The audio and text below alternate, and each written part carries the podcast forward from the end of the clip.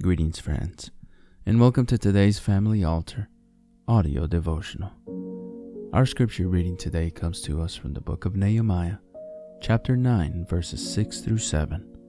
And the quote is by William Marrion Branham from the message entitled, God's Gifts Always Find Their Places. This message was preached on December the 22nd, 1963. We hope that you are blessed today as you listen. Thou, even thou art Lord alone. Thou hast made heaven, the heaven of heavens, with all their host, the earth and all things that are therein, the seas and all that is therein, and thou preservest them all. And the host of heaven worshippeth thee. Thou art the Lord, the God, who didst choose Abram and broughtest him forth out of Ur of the Chaldees, and gavest him the name of Abraham. Now, and many times names uh, in the Bible, we don't notice it no more today. We, uh, you've often heard me uh, scorn this name of children calling, or people calling their children Ricky. Now, Ricky is a horrible name, see, and it's uh, you mustn't uh, call them that. If you got a child named Ricky, for goodness sakes, change it to something else.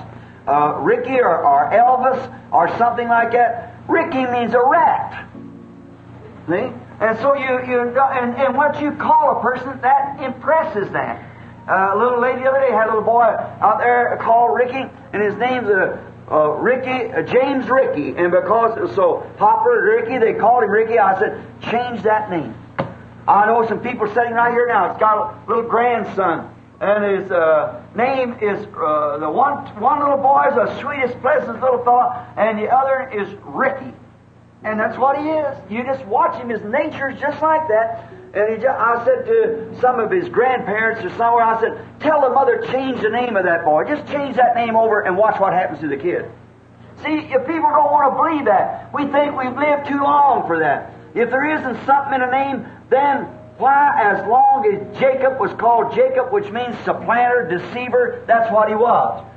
But when he wrestled with the Lord all night, and the Lord changed his name, and about when he's about sixty years old, he changed his name from from uh, from Jacob to Israel, a prince before God, and that's what he was. Uh, why was Abram called had to be called Abraham?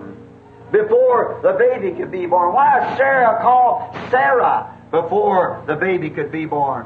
Why was Paul, or call, his name was Saul, but when he met Jesus, he changed him from Saul to Paul.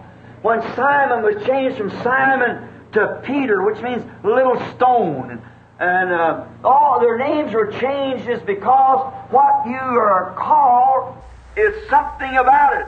When you speak something, it identifies itself. I don't want to get in there because that's coming up next Sunday night, see? Uh, identification of a word. And um, But now uh, we find these things so true. We trust that you have been blessed by God's Word today. The devotional you just heard was derived from Brother Tim Dodd's Family Altar devotional book. If you are interested in a copy of your own, you can visit store.bibleway.org to order your own copy. If you would like to listen to more daily Family Altar audio devotionals and other spiritual message related content that we produce, we invite you to subscribe to the 10,000 Worlds podcast or visit us on YouTube, Facebook, and on our website at 10kworlds.com. That's the number 10, the letter K, and the word worlds.com.